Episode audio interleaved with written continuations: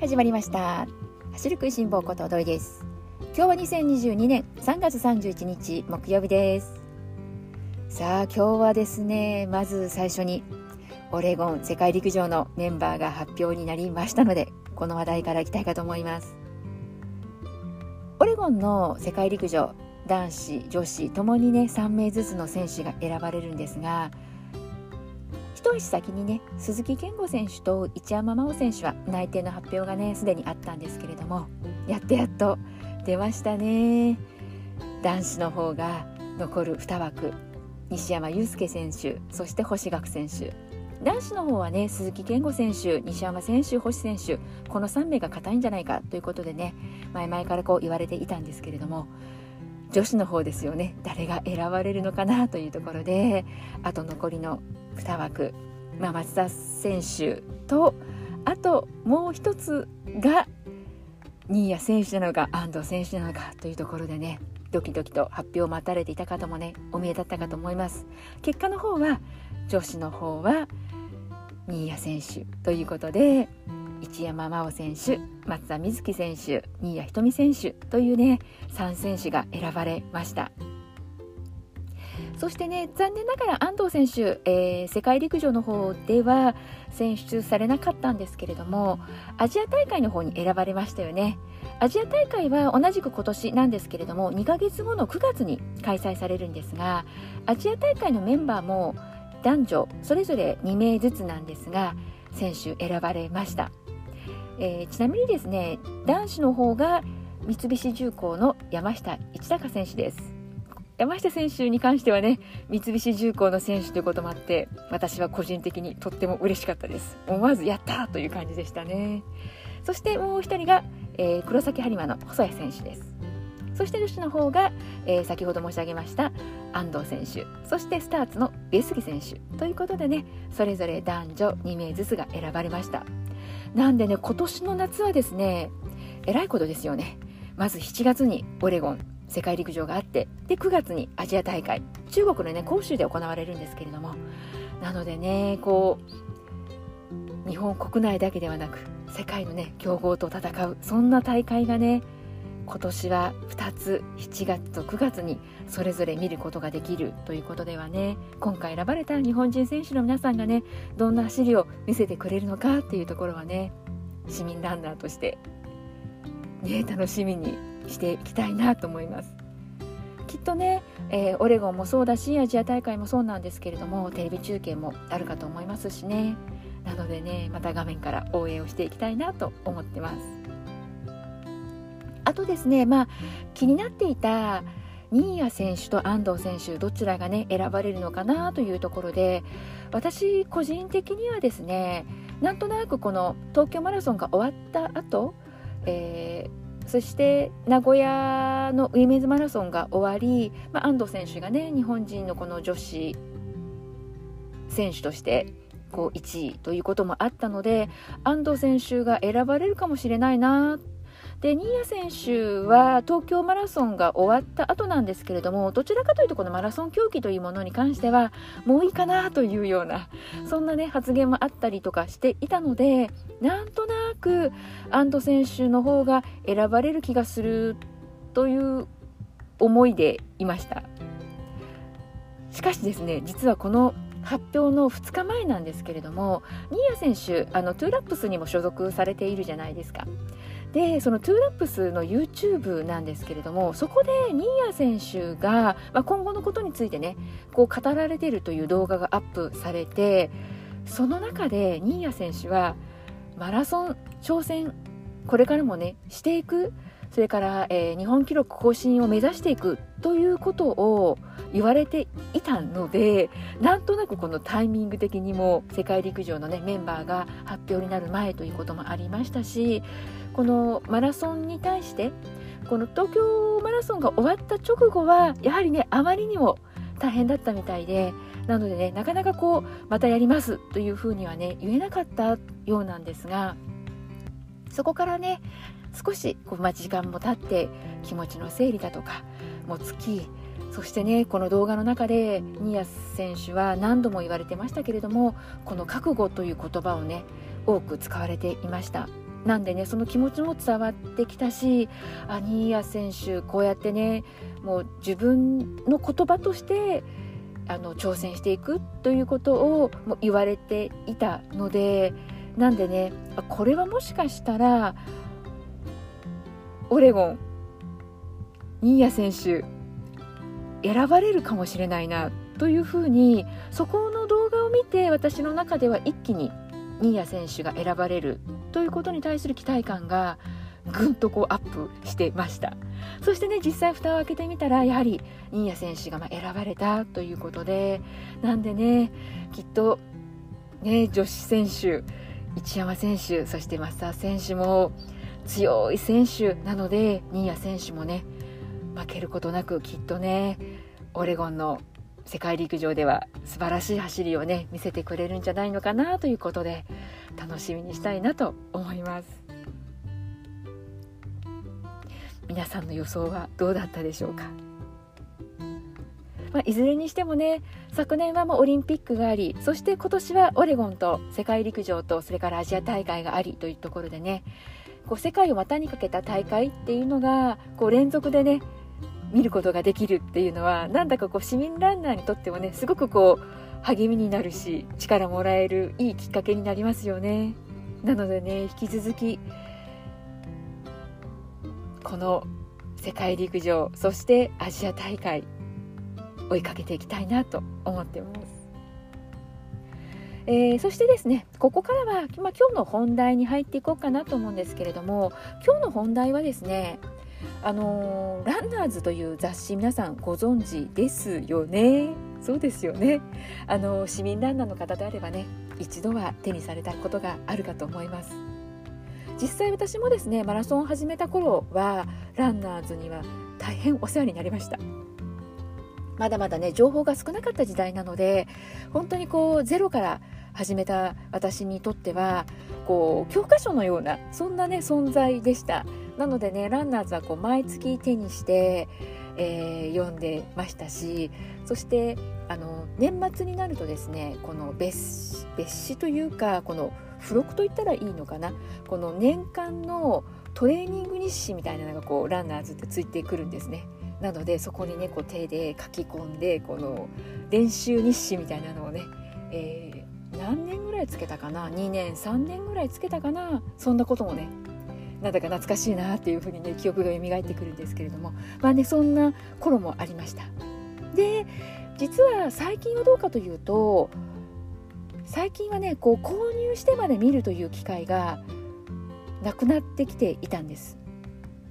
まあそんな私がね今回なぜ購入に至ったかというとですねあのキプチョゲ選手が表紙だったんです。しかもキプチョゲ選手の走っている姿が表紙でランナーズなんですけれども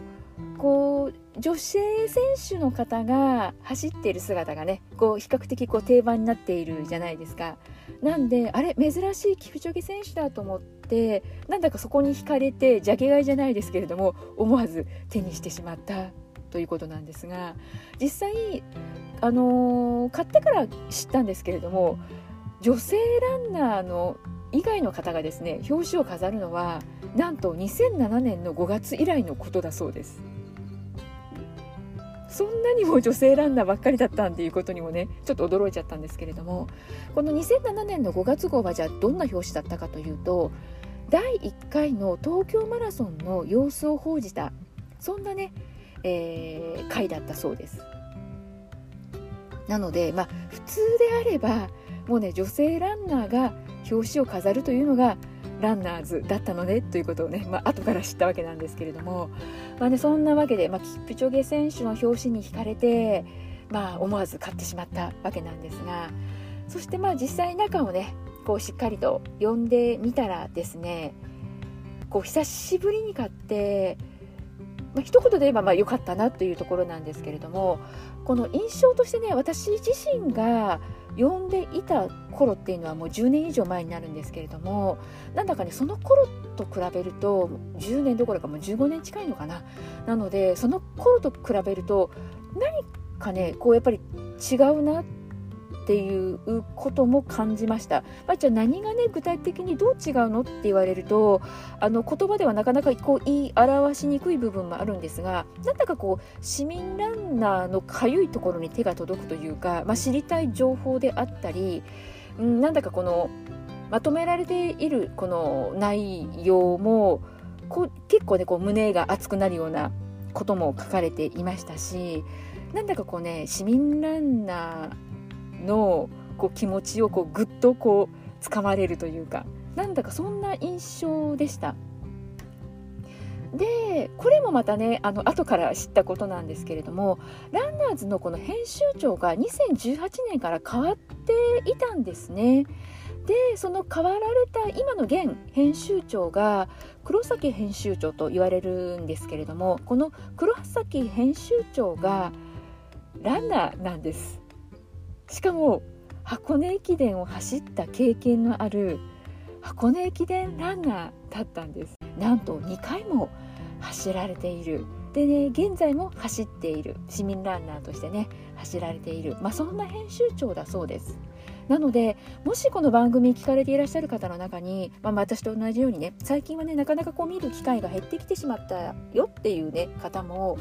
まあ、今回キプチョゲ選手が表紙でしたしよかったらね久しぶりに手に取って見られるっていうのもおすすめかなと思います。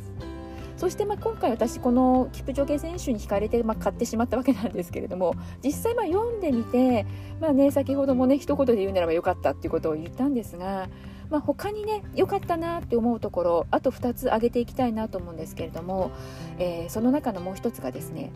西尾マラソン。この番組の中でも西尾マラソンのことは紹介させてはいただいておりましたがこの全国紙に西尾マラソンのことが、ね、記事になっていたっていうことが地元愛知県民としてはですねなんだかこの西尾マラソンのことが紹介されていたっていうのは結構ね嬉しかったですね。なのでねこれでね全国の皆さんに全国の市民ランナーの方にですね西尾マラソンがねこう広まったんじゃないのかなということで来年私はですねこの西尾マラソン実は走ってみるぞというふうに実は密かに計画してます。なのでね全国からこの西尾マラソン走りたいっていう市民ランナーの方がね集まってくると嬉しいななんていうふうに思いながら、えー、西尾マラソンのね紹介記事読んでました。そしてねもう一つは私にとってはとってもこう嬉しい新たな出会いがあったということです。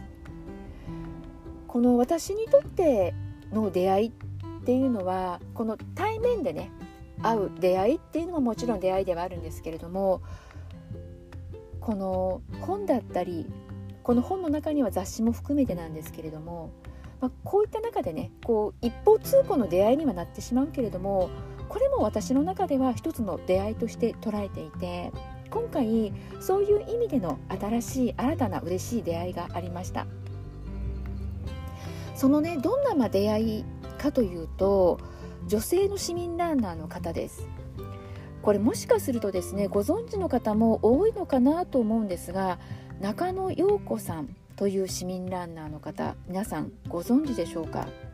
お年がですねなんと86歳の現役の市民ランナーの方でなんとですね女子のマスターズの世界記録を持っていらっしゃる方です。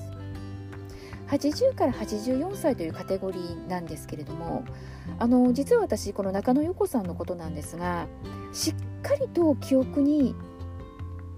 自分の中にこうインプットされていたというよりはこのマスターズの世界記録なんですけれどもここでこの女性ランナーで日本人の方が世界記録この80から84のこのカテゴリーなんですけれどもこの年齢のところで日本人選手が世界記録を持っているんだということは実は以前知る機会があったんですね。でもその時はただただ記録だけということでこの中野さんという女性市民ランナーの方がどういう方なのかというところまでは知らなかったんです。なのでそういった意味では今回本当にこう新しい本当に出会いだったんですね。でこの中野さんも実はこと、えーと、今回東京マラソン走られる予定だったということで今回のランナーズなんですが東京マラソンのことに関して結構ねこう深掘りをしていろいろな角度からいろいろな方がえー、まあ、インタビューに答えていらっしゃったりだとかあとまあ文章をね寄せている内容になっているんですがこの中野陽子さんに関してはインタビュー記事としてね中野さんのことが紹介されていたんですがまずこの中野さんのページにたどり着いた時に大きな活字で3月5日土曜日に1人で、42.195キロ走りました。というねまずそんな文言が目に入ってきました。そしてあの、その後ですね中野さん、えー走ることをね今年東京マラソン断念されたということを知ることになりました。あの今回の東京マラソンなんですが市民ランナーの方もね走ることができた大会ということでテレビでも大きく報じられて2万人近い市民ランナーの方がねこう楽しそうにこう走っている姿皆さんもねご覧になられていたかと思います。実はその陰でどんなことが行われていたかというと65歳以上のランナーの方に向けて出場することの自粛を促すそんなメッセージがね流れていました。なので、まあ、そういうねメールを受け取った方の中には今回ね走ることをね断念された方何人か私はですね実は知ってましてなのでもしかしたら中野さんもと思って読んでいったらやはりそうだったのかということがね、まあ、分かりました。であのー、この中野さんなんですけれども今年で東京マラソン走るのをね最後にしようというふうに思われていたそうです。まあ、つまりねその言葉の裏には準備もねそれなりに時間をかけて頑張ってね準備されてきたんだろうなということがねそこの準備期間のことに関しては多くは語られてはいなかったんですけれどもでも察しがやはりねつくじゃないですか。で中野さんご自身もそういったあの自粛要請のねメールが届いたとしても最初はねやはりね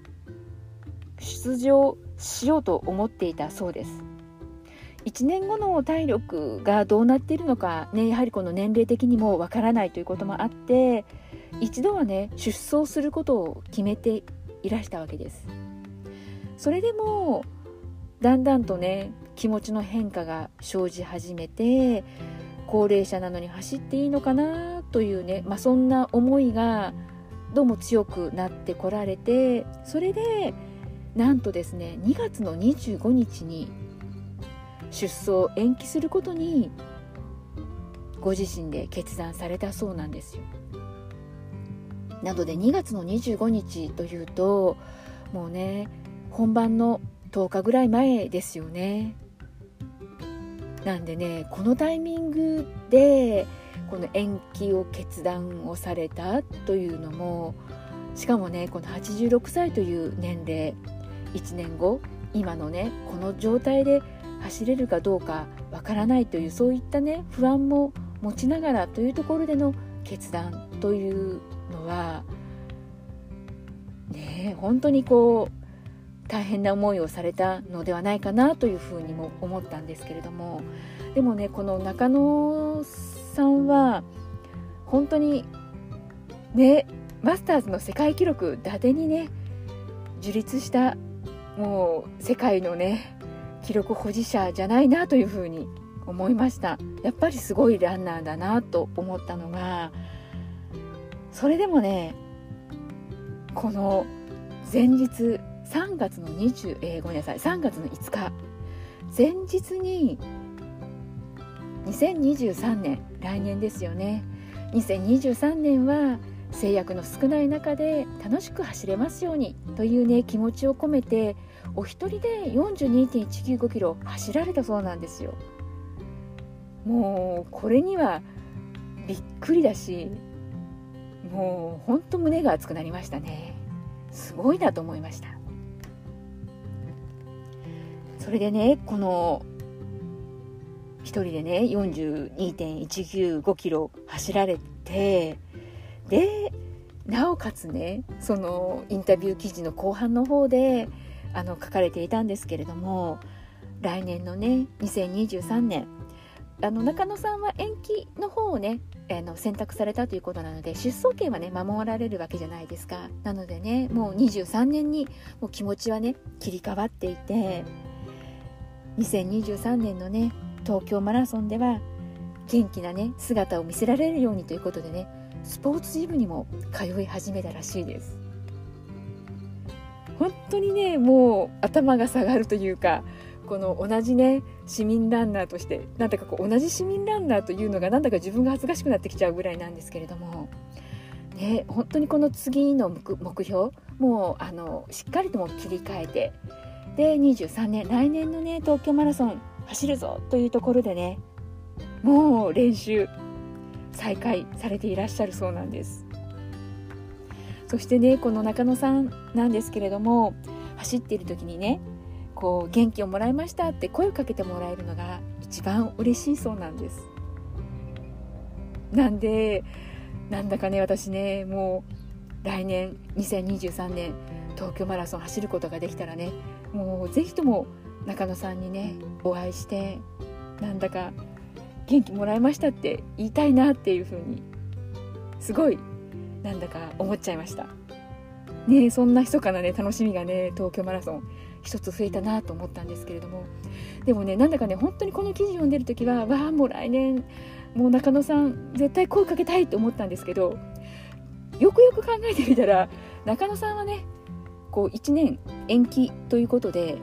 走れるわけじゃないですか。でも私はまだねこう抽選に当たってもいないので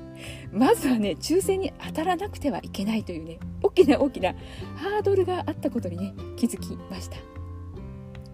なのでねまたね今年も東京マラソンもちろん、えー、エントリーしますしね抽選申し込みしますし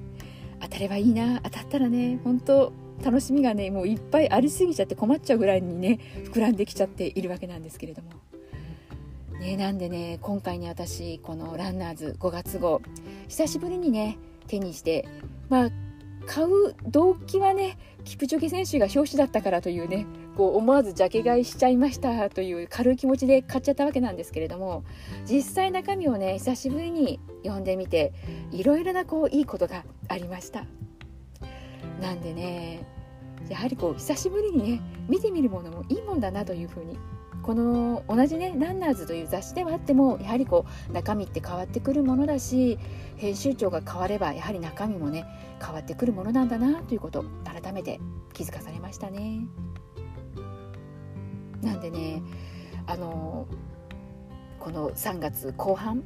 前回の番組の中では私ね3月100キロ、まあ、走ることはね100キロという目標はちょっと難しいけれどもそれでも月に一度10キロ超えるね距離を走っておきたいということでこの月末に向けてのね目標10キロ1本ね走るということをね掲げていたわけなんですけれども中野さんから元気をもらいまして無事10キロ以上走ることができました。中野さんありがとうございますという感じなんですけれどもね。なのでねほんと皆さん、えー、今日がね3月最終日。まあ言ってしまえばこう年度末ということで2022年に入ってすでにね3ヶ月が経過しようとしております。そして明日からはね4月1日ということで新年度を迎えるということもあるのでね。なので本当ね何がきっかけになるのか何が動機づけになるのかなんてわからないしねなんだか今回はねこの東京マラソンねまだ終わってから1ヶ月も経っていないわけなんですけれどもたまたまランナーズで東京マラソンのことがね多く、えー、記載されていてまあ、その中で自分自身も一度だけではありますけれども東京マラソン走ったことがあるということでねなんだかこう本当にこう引き込まれていくようにね読み進めていったわけなんですがなんだかこう走ることがねできた方できなかった方ね私のように、ね、抽選にすらあの当たらなかった人、ね、テレビの中でねこう前で応援していた方いろんなね本当市民ランナーの皆さんにとってはねこの東京マラソンいろんな東京マラソンだったんだろうなそれぞれの東京マラソンだったんだろうなというふうになんだかちょっとね、えー、感慨深くなりました。そしてね本当にこのマラソンって個人競技なわけなのでもう誰かと比べてどうこうじゃなくってやっぱり最終的にはね、まあ、対自分ということなのでなんでねもう一回ここでねもう新年度明日からね1日新しい月に入っていく新しい新年度になるということでねもう一度またねこう新たにね気持ちを本当にこうすっきりとリフレッシュさせてまた走っていきたいななんていうふうにね今思ってます。なのでね皆さんにとってもまた楽しい気分でね、えー、ワクワクとした気分そういったね前向きな気分で4月1日明日からまた走っていくことができるといいですよね。まあそんな風に思いながら今日はこの辺りで終わりにしたいなと思います。今日もね最後まで聞いてくださって皆さんありがとうございます。それではまた次回元気にお会いしましょうね。ではではまたね。